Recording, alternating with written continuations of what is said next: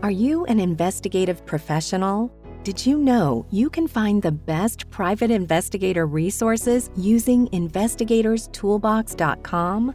This resource community was built exclusively for licensed investigators and investigative professionals. You can network directly with members, educate yourself through free webinars and blogs, and even create your own customizable research library.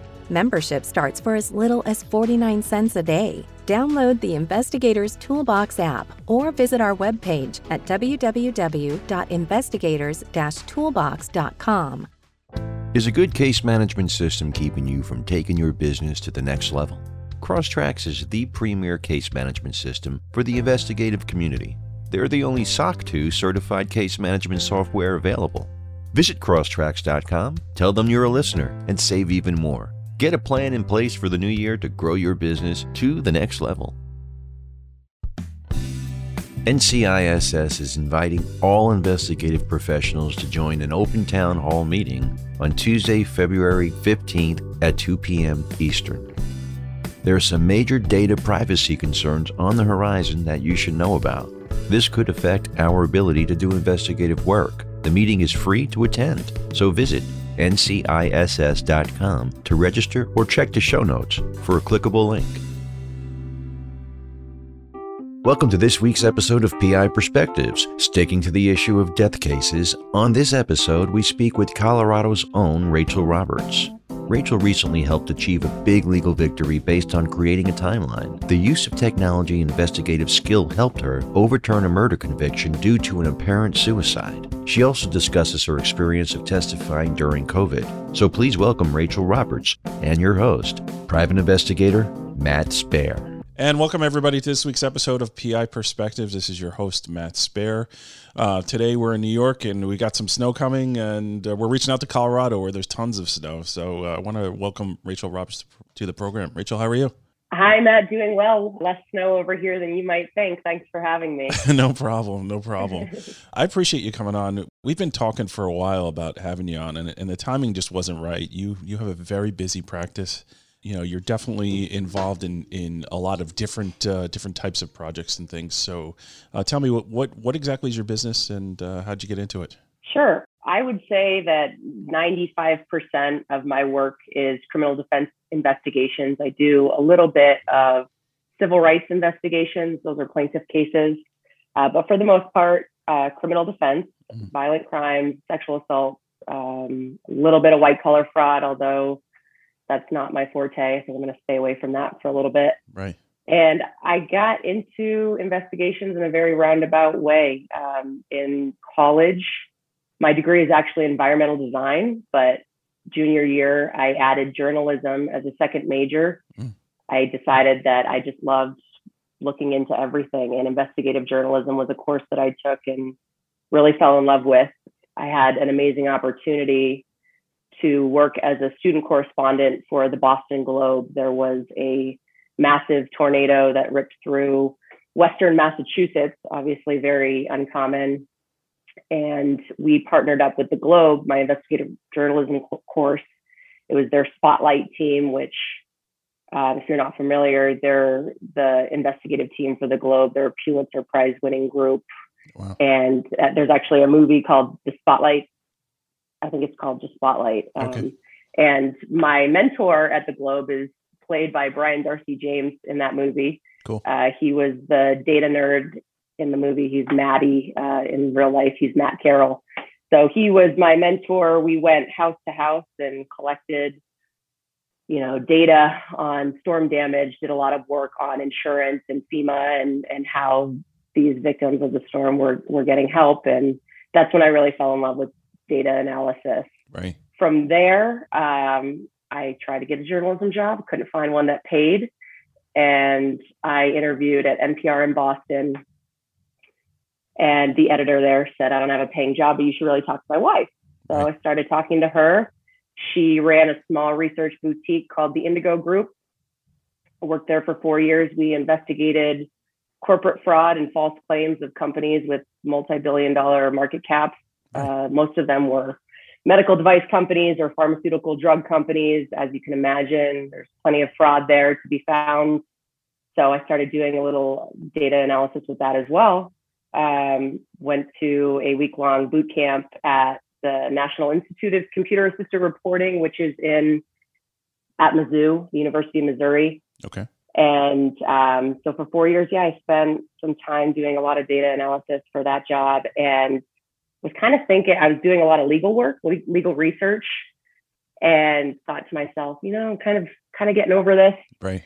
Really, you know, corporate fraud, it's the white collar stuff. I just don't, it's not my thing. And um, thought about going to law school, but I knew it was a huge time and money commitment.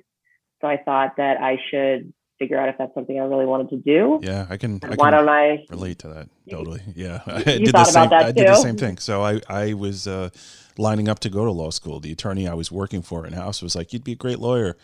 Go to law school, and I'll pay you like you're an employee. And then when you're done, you know, you just come work for me." I was like, "Sweet, that's great." And then I saw how much it was going to cost to go to law school, and I'm like, "I think I'll write a business plan to start a business instead."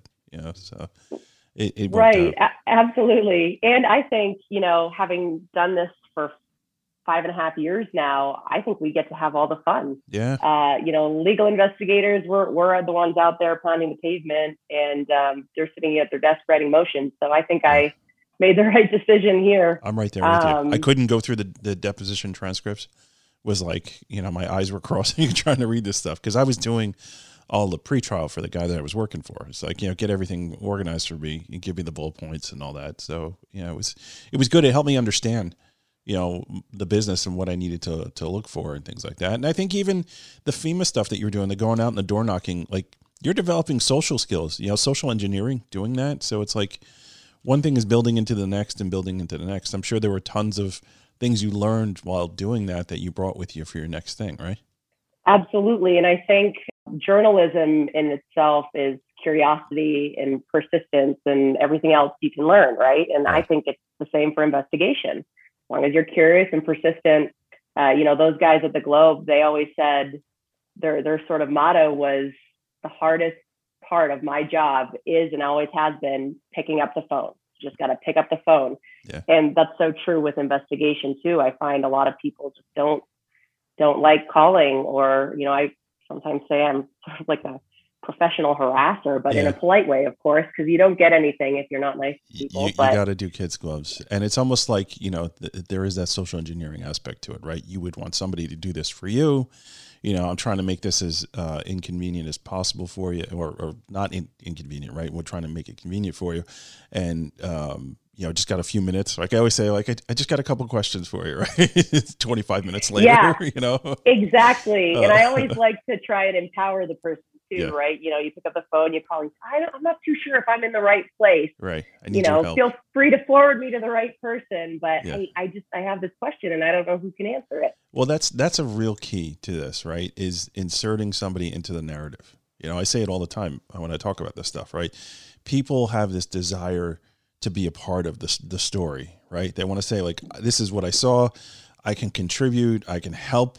You know, like it, our personalities typically as humans is we want to do that, right? Um, not everybody's like that, but for the most part, there is. And and if you approach that situation where it's like this person is the most valuable person you're speaking to, and make them feel that way, you know, you're really going to get good results. I remember I had a, a premises case where this guy, um, he worked for the city, um, but the case was against a private company, and and this guy like every day when he went to work, he saw this defect and it was like really bothering him that they never fixed it. And this guy would actually call 311 and make complaints. So we were able to like find him. And he was so angry that he made all these complaints and nothing was ever done, you know, to, uh, you know, to have this thing fixed. He was like, he couldn't wait to get on the stand. Was so That's amazing. Yeah. It's like, yeah he- you got to find those people yeah, yeah, yeah. It was, I was like, I didn't even have to ask him. He was just like, yeah, when am I going to court? So here we go. um, so that's cool. always nice to have a willing witness Yeah, yeah. I mean, it's. a lot- I would assume it's a lot easier on the the personal injury side than it is on the criminal side. I don't do much criminal work. Um, what's been your experience with that and dealing um, with trying to get people to testify? it's tough, um, particularly when you know you have a lot of adverse witnesses. I would say um, it, it's it's everyone takes a side, right? And what I always try to express to witnesses regardless of whether we think they'll be favorable or not so much, is all we really want is the truth, right? Right. I, I don't, you know, it. I'm not asking you to say something to make my client look good or bad. I just Right. want you to be truthful Yeah. and, you know, be con- complete in, in what you're saying and not have selective memories, you know, a lot of confirmation bias that goes on and especially with cases that are in the media. And so um, it, it can be hard. Um, but I think generally speaking, most people understand, you know, that this is, it's a, a judicial process. I had a case, my federal case recently that went to trial up in Wyoming. It was a penny stock pump and dump, which I will probably never do again. Yeah. And uh, I had this, you know, kind of cowboy. He was like the Marlboro man. I mean, he sounded like the Marlboro man and looked like the Marlboro man too. he was leathery. he went by he went by the name Red. So Okay. that actually like he was just he was a character and I got along well with him, but yeah. um, he was not favorable of you know he didn't like my client at all and i said that's okay you know you know i don't i don't i'm not asking you to like i'm just asking you to tell the truth and he's like well you know and i gave him a subpoena and of course it's a court order but well why should i come and and talk for you know on his behalf and you know of course i do the gentle well you don't really have a choice i say it in nicer words but i also just say you know this is this is a constitutional right. You know, everyone has the right to be presumed innocent until they're found guilty. And so, you know, it's due process. If you believe in the Constitution, then you should be okay with going through this process.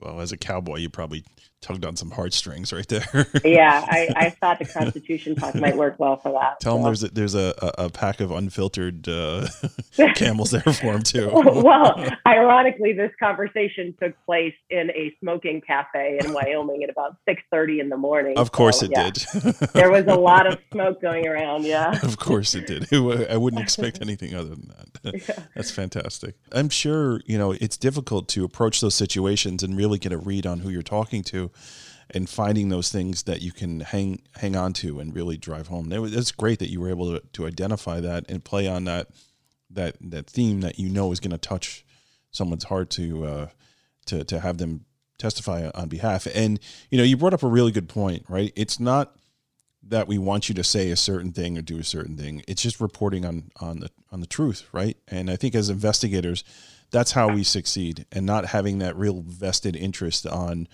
um, you know, having it go one way or the other. If you can stay neutral and just report on whatever it is, you're going to go far in this business because, you know, first of all, you don't take it home with you as much, right? And and second of all, it is what it is, you know. I am very bad at the not taking it home. Yeah. I can, yeah. My husband can attest to that as Yeah. well. Yeah, but I have a very understanding spouse also. She's like, sure, honey, tell me about your day. Here we go again. Uh, it's, it, it's all good. These are all good things. Um, so you're originally from from uh, the Northeast then? I am. I Yeah. grew up in Bangor, Maine. Okay. Not a lot of people can say that. Home of Stephen King. So that's go. exciting. Hey, Uh, I grew up in uh, Bangor. I went to school at the University of Massachusetts Amherst. And then I lived in Boston for a couple years and moved out to Colorado for some bigger ski mountains. yeah, yeah. I love going to Boston. My family, like, uh, during COVID, the first thing that they were asking is, when can we go back to Boston? Just so random.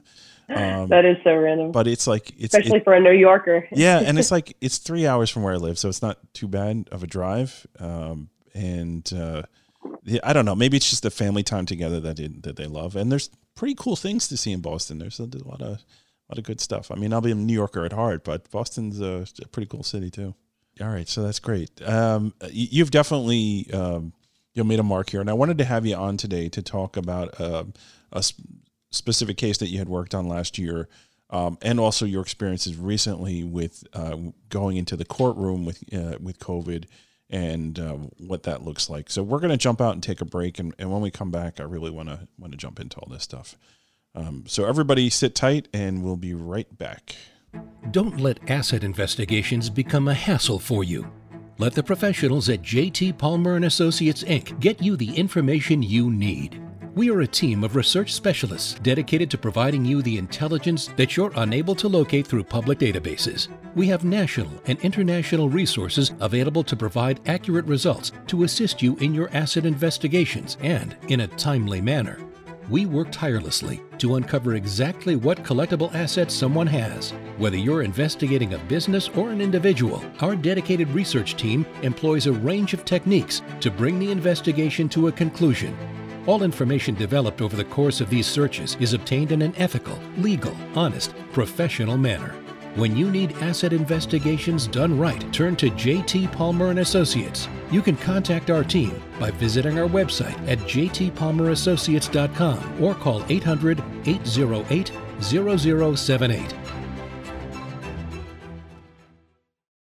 Check out the PI Institute of Education at piinstitute.com since 1989, Kelly Riddle has been teaching on subjects such as surveillance, nursing home investigations, insurance fraud, domestic investigations, hidden assets, and accident scene investigations.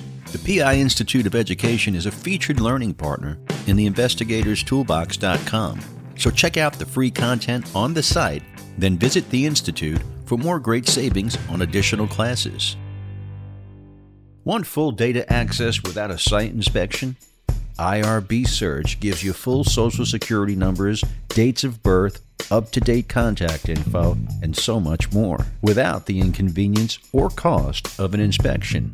As an added bonus, you can access IRB data on any device in any location. You'll always have the best data anytime, anywhere.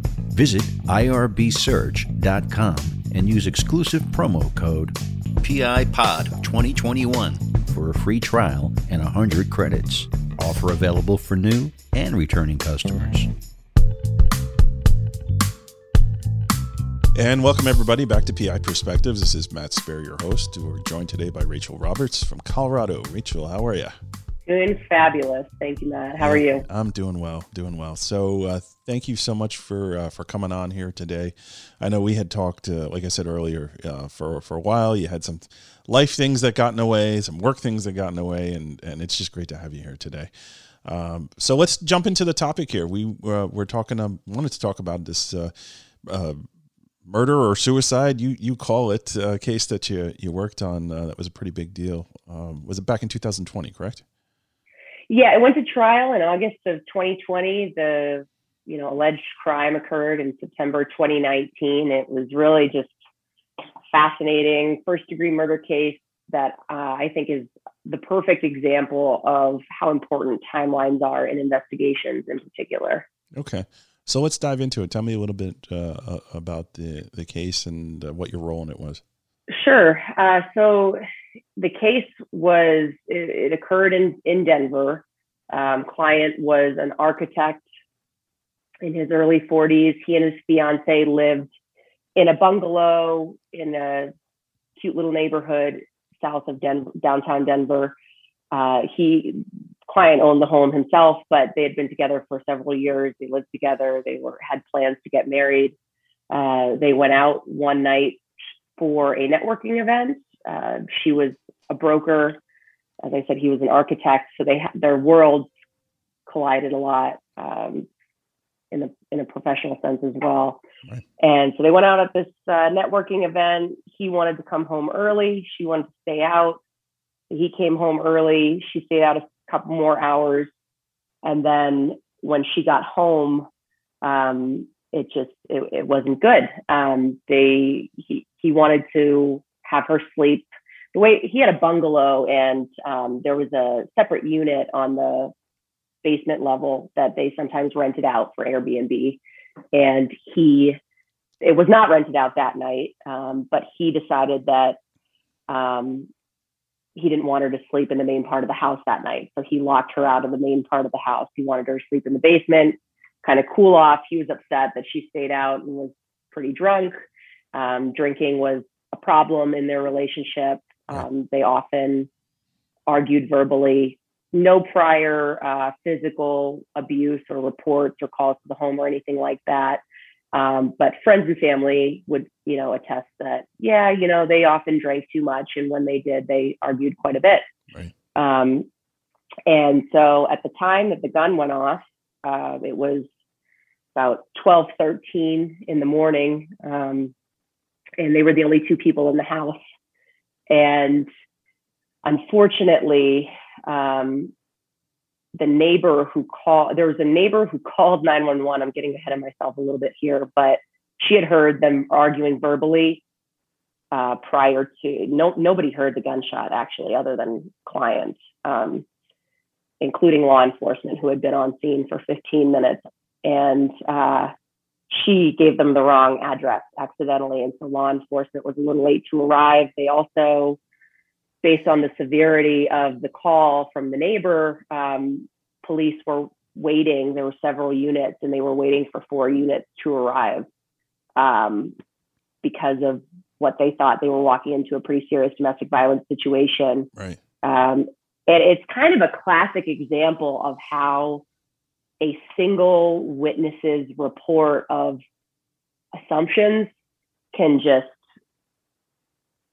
cause a whirlwind of um, misunderstanding. Sure. So the neighbor that called 911 saw my client walk into he had these sheds he, he lived in like an old it's almost like a farmhouse but in the middle of downtown denver it's difficult to describe but he had these old sheds like four in a row that lined up in the back of the property. Right. And the neighbor saw a client walk into the sheds and heard the female victim or deceased um, screaming and crying. And she assumed that client locked her up in the shed and was like assaulting her in the shed. Um, but as it turns out, and, and this is something that is is better to have a visual on, but right you know, of course, I went into the neighbor's house and stood exactly where she was looking when she made the phone call, which is something the police did not do. And she couldn't see the, you know, half of the property that had the house on it. She didn't know that this woman was actually banging and screaming and kicking on a door. Yeah, and was not locked in the shed. It's the classic my cousin Vinny, uh, you know, witness with the glasses and all that, right? I think they see something or, right. or, hear something, and it's, it's completely different, right?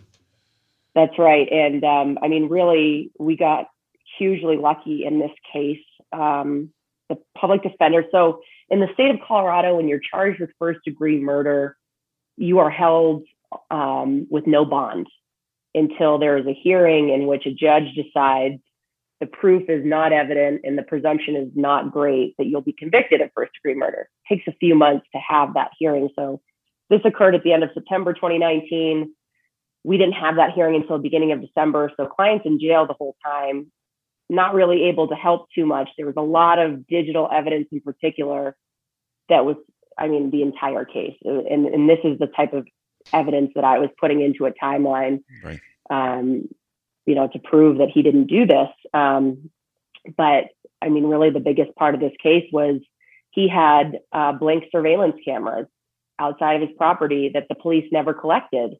And um, we were able to the public defenders who got us you know had the case for maybe three four days before we hopped on it had the mind to his his Blink videos were set to only hold for 14 days. Right. And so they told us about it and we actually preserved it because you know for a full year we didn't want anything happening to these videos i mean they're completely exculpatory right um, obviously you don't want to be charged with destruction of evidence or anything no, like no. that yep yep um, but they missed the Blink videos um, because, and I this is something I didn't know before this case. Um, he had three Blink video cameras on his on his property because there were three doors, and he had one pointed at each exterior door. Right.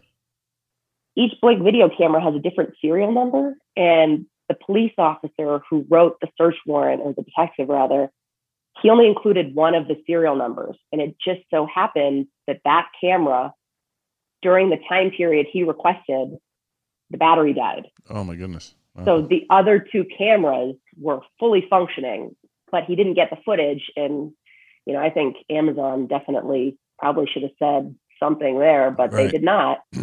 Um, and so the police never got it. And this is all something that we unveiled at the proof evident hearing. And it's the primary reason why we were able to get him out on bond because they were still arguing that, you know, she was locked in the shed. Wow, that's crazy. That is absolutely crazy. Okay, so you, you've you've got this uh, thing. So you're hired on this, and now there's hearings that take place, right? And you have to go to court there. Let's talk about that a little bit. How that looked like during COVID.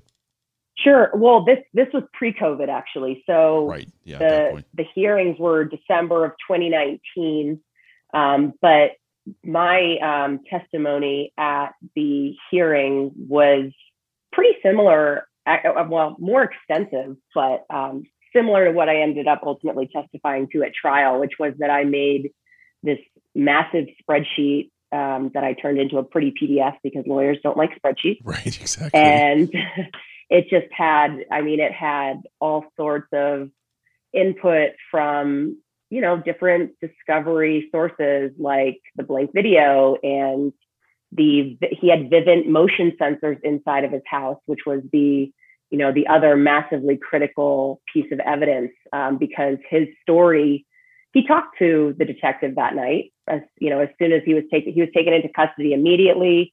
He talked to the detective for you know 45 minutes until it was clear, you know, he was they were not believing him. You know, right. they were they were thinking he did this. So, and he said from the get go that he was in the kitchen when the gunshot went off so we were actually able to prove that the motion sensor did trip into the kitchen. Of course, you can't say who was there. It's the timing, which we can get into a little bit, depends on the system.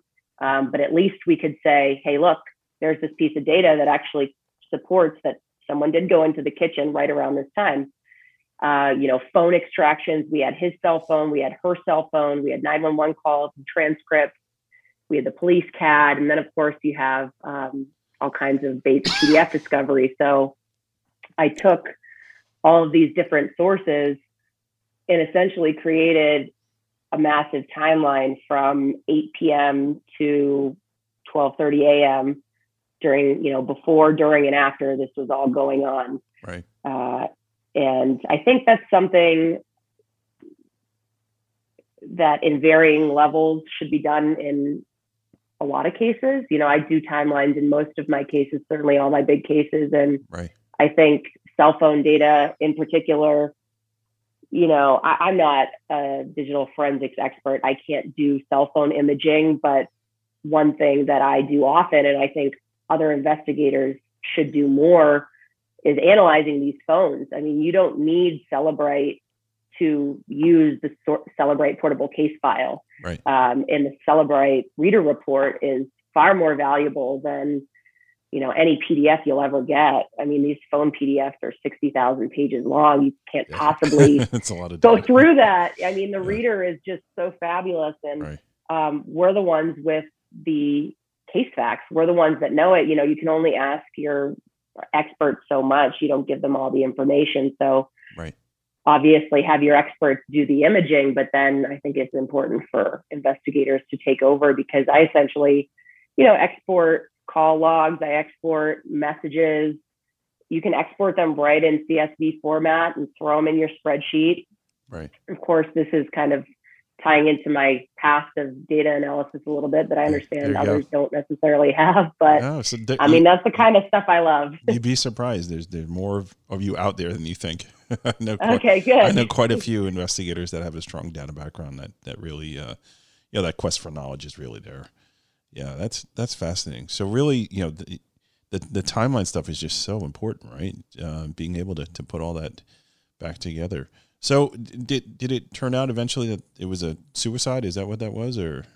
Yep, yep. The uh, forensic evidence, in particular. So I don't I don't know about New York. Um, I know in obviously in Colorado they still test for GSR. Right.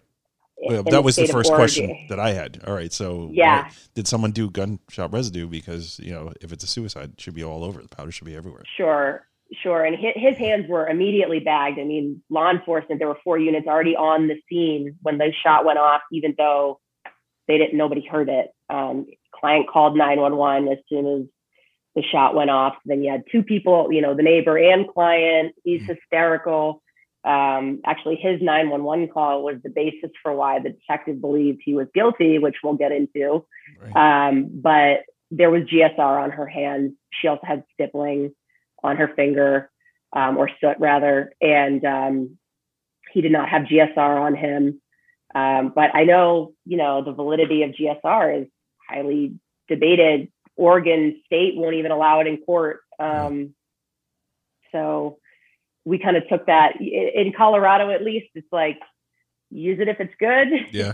and if it's if it's not good, then um, so it, question the validity. Is your work like just uh, only in Colorado? Or do you work on cases? You, know, and you had mentioned federal uh, before when we were chatting. Do you, do you go outside the state, or you pretty much sticking to Colorado? I'm pretty much sticking to Colorado. I do do uh, federal casework. Um, I've recently done a few cases in Wyoming. I'm licensed in Cheyenne. They don't have state licensing in Wyoming. Mm-hmm. Colorado recently exactly. lost our licensing. yeah. um, That's another show. I, I, have also been very um, careful, more careful lately, mostly by learning from other NALI members um, about issues with conducting, you know, it was always my understanding that if your case originated in Colorado and you had a witness that lived elsewhere, you could go and interview them. Right. Uh, but that is not not the case after hearing from other NALI investigators yeah. and talking about um, you know the issues that they've had with some evidence coming into court when someone's not licensed in their state and yeah. it's clear to me that that's not a risk you can take so right um, now i will not be doing that. Right. And we're, we're talking about the National Association of Legal Investigators. Um, it's a great association. If you do any type of uh, legal investigative work and you have it, I think it's three years experience uh, to, to be a member. Folks, you have to join that association. What Rachel is talking about, like the camaraderie of having other investigators that do this type of work, um, a very, very active listserv. Um, it's one of my favorites. I love NALI. It, it, just from the second I joined, and, and I worked so many years. I think I was like 13 years in business before I even joined. And as soon as I did, I was like, "What? What was I waiting for? Like, this is such a great resource." Um, I was I was very fortunate because uh, when I first got into this business, I worked for Ellis Armstead, who's yeah. you know legend among is, is a legend. Yes, he is among us mortal investigators. Yeah. um, True. And so he, you know, that was the first thing he had me do was become a NALI member and brought me to the conferences, which was awesome. And yeah. it's just such a wonderful group of people. Well, speaking of conferences, we'll give a, a shameless plug here. By the time this show airs, I think this Friday uh, uh, would be when uh, the virtual conference is taking place. It's the 11th of, of, of February. Um, if you are not familiar with NALI, come check it out and, and see the content. Uh, I know it's not in person; it's virtual, but it's well, well worth it. It's a great, great organization. They have a great schedule planned of, of speakers and and all that. And uh, yeah, NALI is a great resource, right? So it's it's not even just a work that you do and and you know the site searches that we have or the data programs that we have you know the back and forth with other investigators there's real value to that you, you speak of ellis um, you know that guy's he's a rock star you know, he really understands this kind of stuff. And and even like going to a, a live event, I, I think you may have been down in Tampa with F. Lee Bailey. I mean, that was a game changer. Here's this guy, he's like, you know, he's there and he's chatting with us and, and it's like it's not even the first time he's been there. Everybody knows him. Ah, look, it's F. Lee. Hey, how you doing? This and that. And I'm like, I, I got to sit down and have lunch with the guy, which was crazy. Completely random. We sat at the same table. And uh, man, it was such a great event yeah, that was that was really mm. cool to have him there. And and you're right. I mean, it's just especially the amount of experience in in NALI and just the people from different walks of life and different places. I mean, we have members in Northern Ireland. You yeah. know, you can you can find people everywhere, and the resources and just everyone. Someone has done it before, probably, yeah. Yeah. and there's always someone willing to help. Yeah, there's even a, a, CLI from Canada recently, right? There was a that's guy right. that, that, that that's right. So that, that's very cool. So I wanted to shift over because I do want to cover a little bit of, of what your experience has been like um, being in court and testifying in court. Um, the show that aired last week, actually, we were talking to a personal injury attorney uh, and his experience in, in being in the courtroom. Tell me a little bit about your experience, what you've uh, been through in the past year or so, uh, having to go into court. Sure. Uh, so this case that I've been talking about, the murder or suicide, uh, went to trial in August 2020. I'm fairly certain that we were the first COVID trial to go 20, in Colorado. 2021, you mean? Right? No, August August 2020. August 2020. Okay. All right. Yeah. August 2020. it's all a blur. Yeah. So, yeah, I know it really is. Uh, in in Colorado, at least, you know, when the pandemic first hit, no one really know knew what to do. Yeah. You know, it's like all all the cases were getting continued, all, all the dates were getting continued. There Right. wasn't a sense of when things were going to pick back up again. Right. Um, this client was very frustrated because he was set for June of 2020 and very much so wanted to go to trial and did not want to postpone anymore, Right. which the DAs wanted to. But um, we, we were finally, right? it, and there were a lot of lawyers um, that were, um, you know, we went to trial in August Right. 2020 because client really wanted to go, but there was certainly a feeling among some criminal defense attorneys that it was irresponsible for us to go to trial um, Mhm. because of the COVID um, setting and atmosphere. Uh, we almost mistried picking a jury because, um, you know, normally you pick a jury, you go in the courtroom, everyone's sitting in the gallery and waiting for their turn to be called up to the box. Uh, but this time, you know, they had to find a room big enough for everyone to sit six feet apart. We had, I believe, 97 prospective jurors. So we had 97 people measured six feet apart. Um, it was super unproductive in terms of passing the microphone, Right. being able to hear these people's answers. Um, we got very lucky, and the clerk was willing to stay late. Otherwise, um, we wouldn't have finished picking a jury. It took us 12 hours. We got our jury.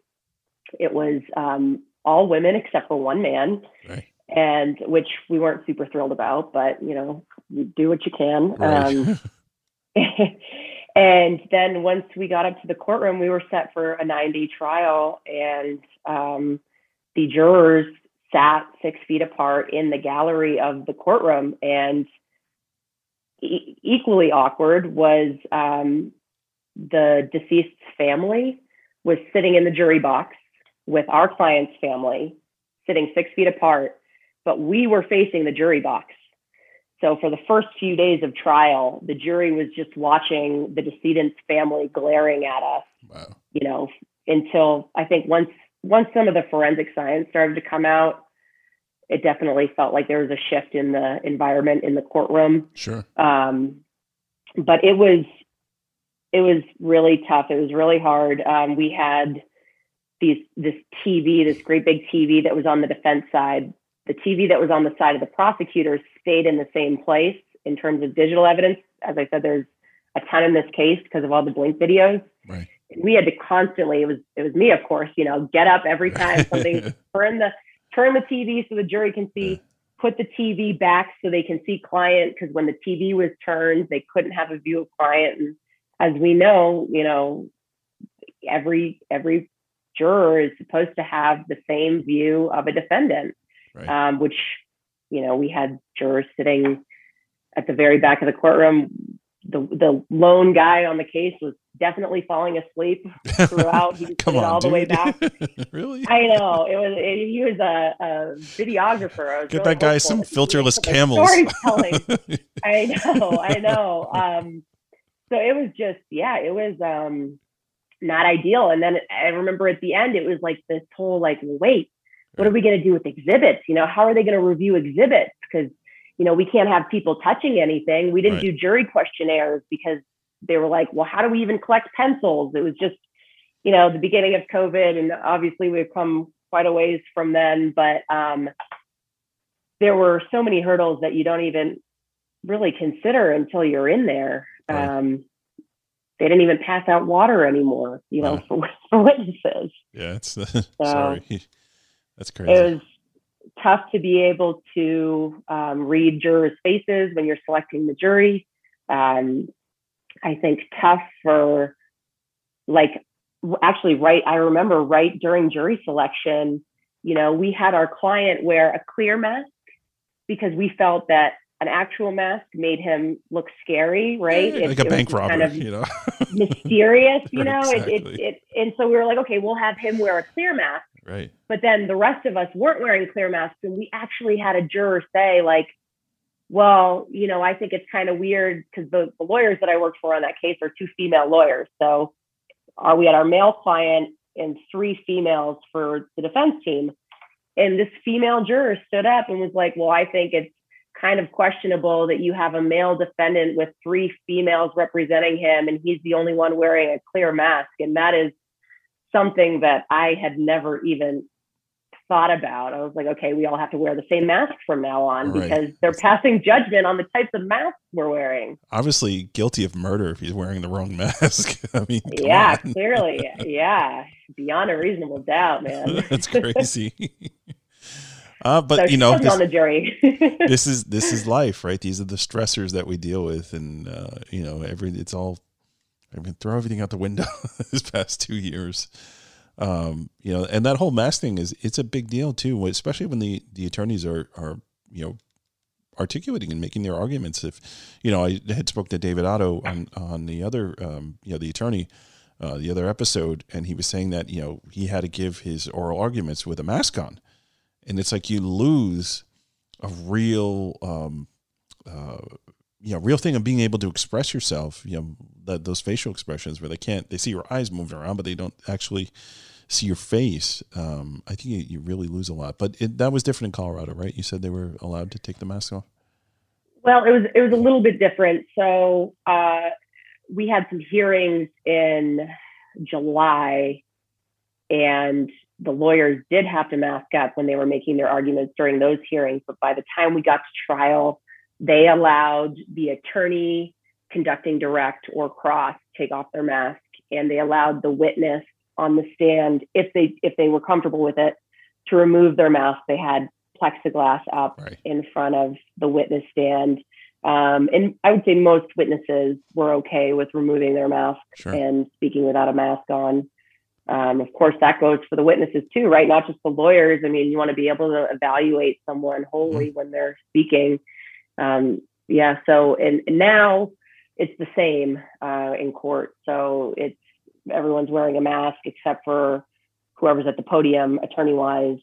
Um, I've had actually recently judges, if they're addressing the court, they've started taking off their masks as well. Right. Um, but it is. It seems it. like every every court's different. Yeah. I mean, every jurisdiction is different. Sure. Um, my federal trial that went at the end of September in Wyoming, um, the jurors weren't six feet apart. Yeah. It's just it's a little bit different everywhere. I think. Yeah, and that's that's exactly what's what's going on here. So, what do you think is going to happen in the future here going forward? You think things will go back to being normal? You think they'll hold on to some some of these things? You know, I really don't know. Um, I do think the one great thing that's emerged from all of this is the court's willingness. Well, I, they've been forced to, but um, to conduct, you know, hearings virtually and yeah. or hear witnesses remotely. Yeah. Um, I, you know, we've still had some pushback. We had a couple motions hearings earlier this week, and we tried to get someone who lives out of state to testify remotely that's um, that's the problem, right? They're not in state. They they wouldn't let us do that. Um, we couldn't have that. We wanted to just call them on the phone because um, was, uh, this case has garnered a lot of attention and someone hacked our WebEx.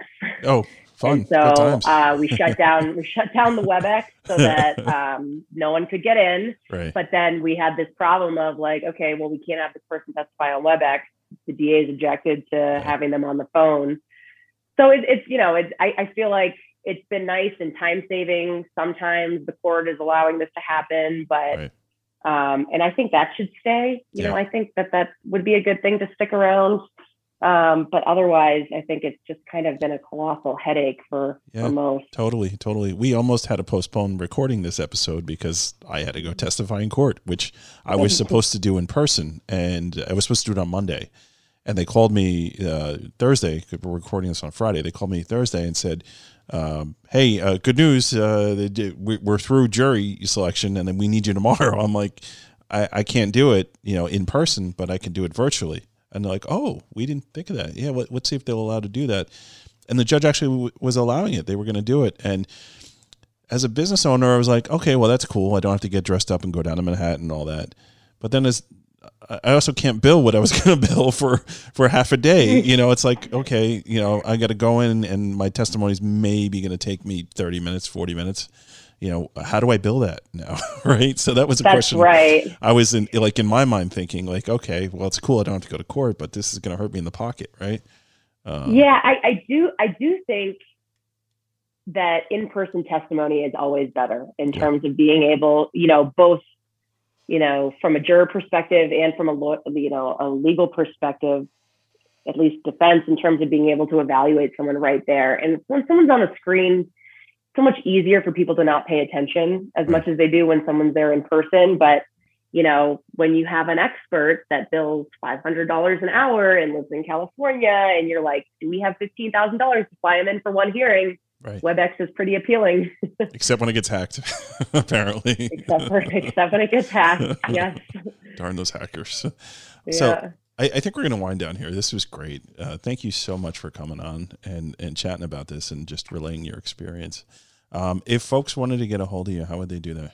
Best way would be to email me, Rachel at robertsinvestigations.com. That's R A C H E L. Or I'm on LinkedIn. Yeah. That's that's pretty much it for my social media, but That's- I'm on there. That's great. That's great. And I encourage you again, folks, if you're around on uh, February 11th for the NALI conference, the virtual conference, come check it out. It's not that expensive and it's well worth it. And I think they're they're handing out credits, uh, the continuing education credits, if I recall correctly.